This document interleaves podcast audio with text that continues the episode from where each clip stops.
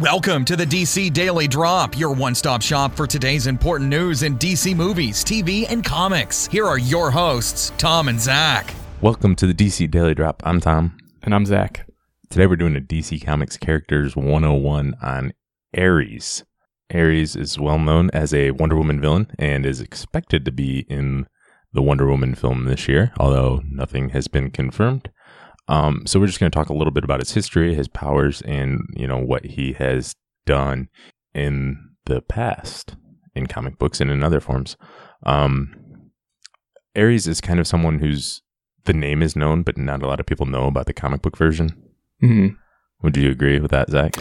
Yeah, definitely. I mean, you've probably heard it, and maybe even unrelated to comic books, just because he is based on a real Greek god from mythology.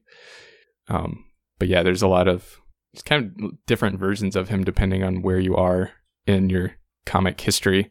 And so, yeah, I'd say a lot of people maybe don't know all of his comic book history.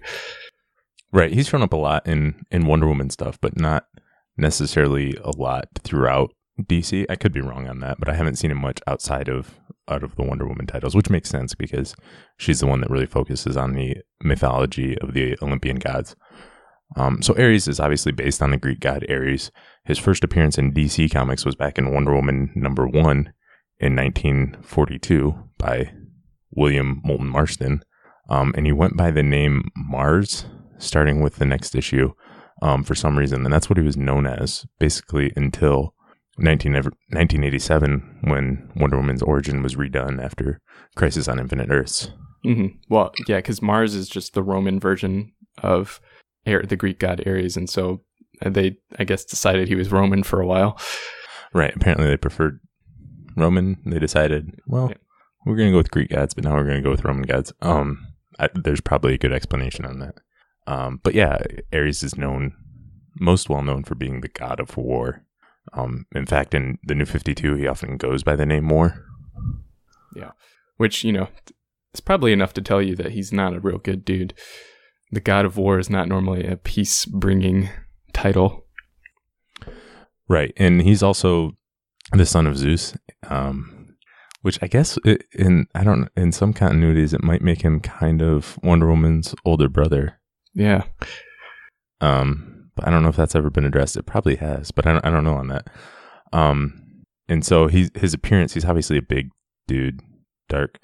Normally wears dark blue with a helmet and cape. Looks pretty intimidating. Looks like a guy who likes war, if I want to stereotype. Mm-hmm.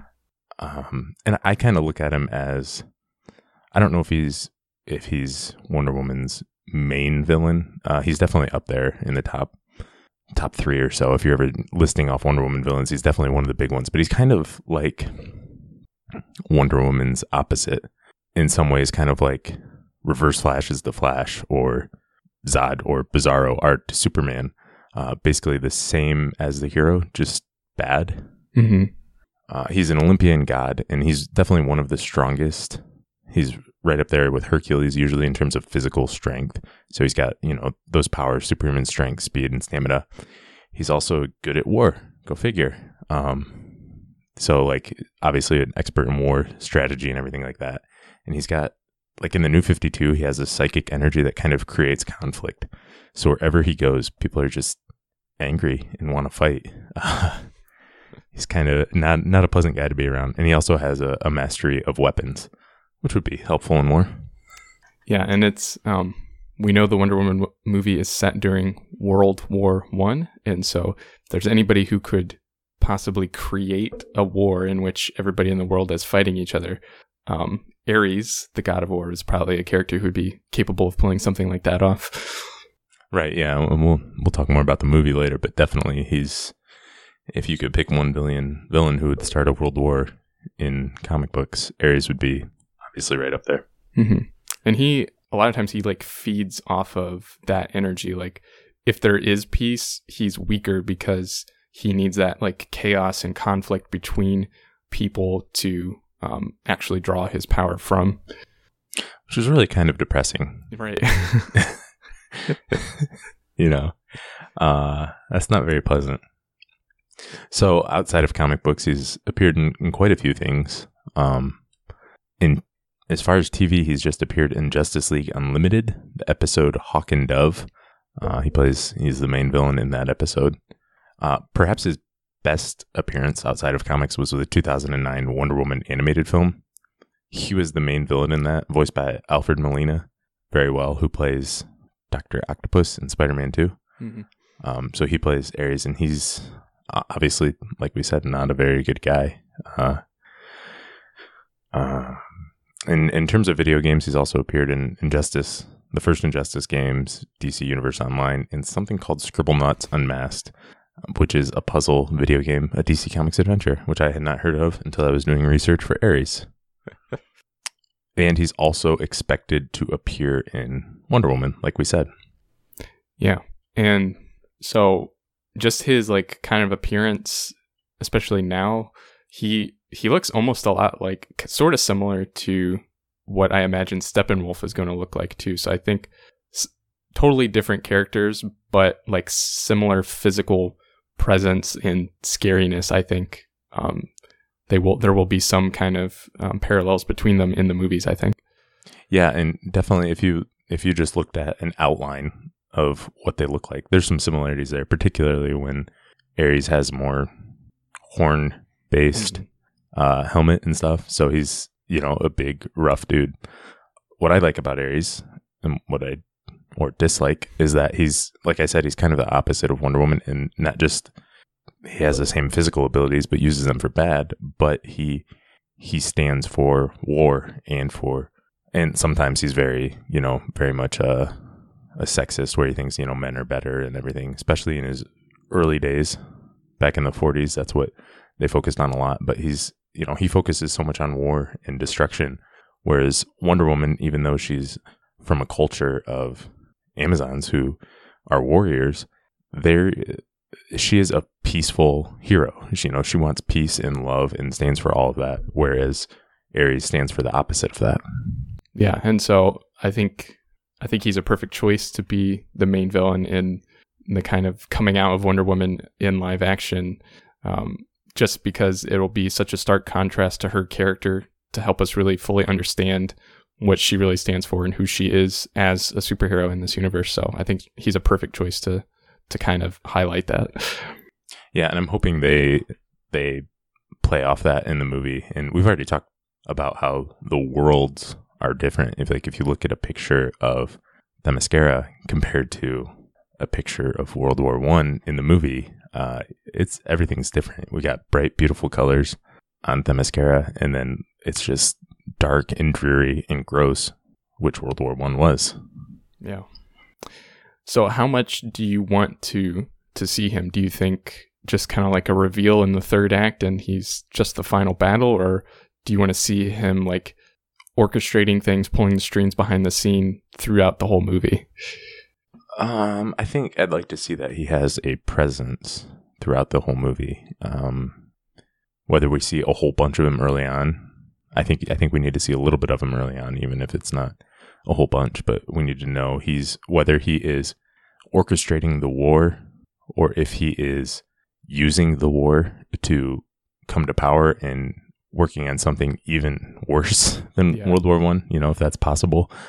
Maybe he's trying to take advantage of that war and he's trying to use some other things to his advantage to rise to even greater power. Yeah. What do you want to see from him? So somewhat similar, but yeah, I want some sort of small introduction to him in the beginning of the film, and then we just don't see him for a while, and then like find out later that he was behind all of this stuff, and maybe even like see some flashbacks of him kind of orchestrating this sort of stuff, or just revealing that he was behind all of that, so that the crazy like conflict and struggle of World War I, we see all that, and then we see at the end that he was the one who caused all of it. So you want him to be the actual cause of World War I? Yeah, I think that'd be pretty cool. Yeah, I'm sort of split on that. I sort of because World War I did happen, and because, you know, some awful things happened, so, or awful misunderstandings, or awful, you know, like basically what I'm saying is humanity has some dark sides, and so we, through world wars and other things like that, is when it comes out. And so I don't know that I want to dismiss that But it would also kind of be nice if we could just pretend, hey, this humanity's not that bad. This right. This jerk caused all the problems. Yeah. Yeah, it is tough. But, you know, they are like, they're personifications of, he and Wonder Woman are personifications of both of those. Both of those are like genuine manifestations of the human spirit and that are constantly struggling against each other. And so it's cool, like in this art form, we can take those out of ourselves and actually like turn them into people that we can see and attribute it to. So I don't know. You're right though. It is kind of hard to go back to like historic events that really did happen and just be like, oh, well, this bad guy caused it. Yeah. Right. Well, the main thing with that is you don't want to, it's more on Wonder Woman's side, really. You don't want Wonder Woman getting all the credit for stopping World War One when there were actual heroes who fought and risked their lives to end the war. Yeah, and that's what I hope they do, is that she's the role model that they see and the reason that they can win the war. Like you said, it's not her single-handedly stopping it just because she defeats Ares or something like that. It's more that they don't give up hope that there can be peace or love because Wonder Woman is their role model in that sense. Yeah, I agree with you there. Well, anything else you want to talk about with Ares? No, I don't think so. I'm super excited to see him in this movie. As excited as I can be. For the first time in live action. Right. As excited as I can be to see a terrible person, terrible God. So yeah, exactly. All right. Well, that is all we've got for today. Thanks for listening. We'll be back again tomorrow. Thanks for listening, and make sure to check out DC Daily Drop on Twitter, Facebook, and DCDailyDrop.com. Drop by tomorrow for more DC news.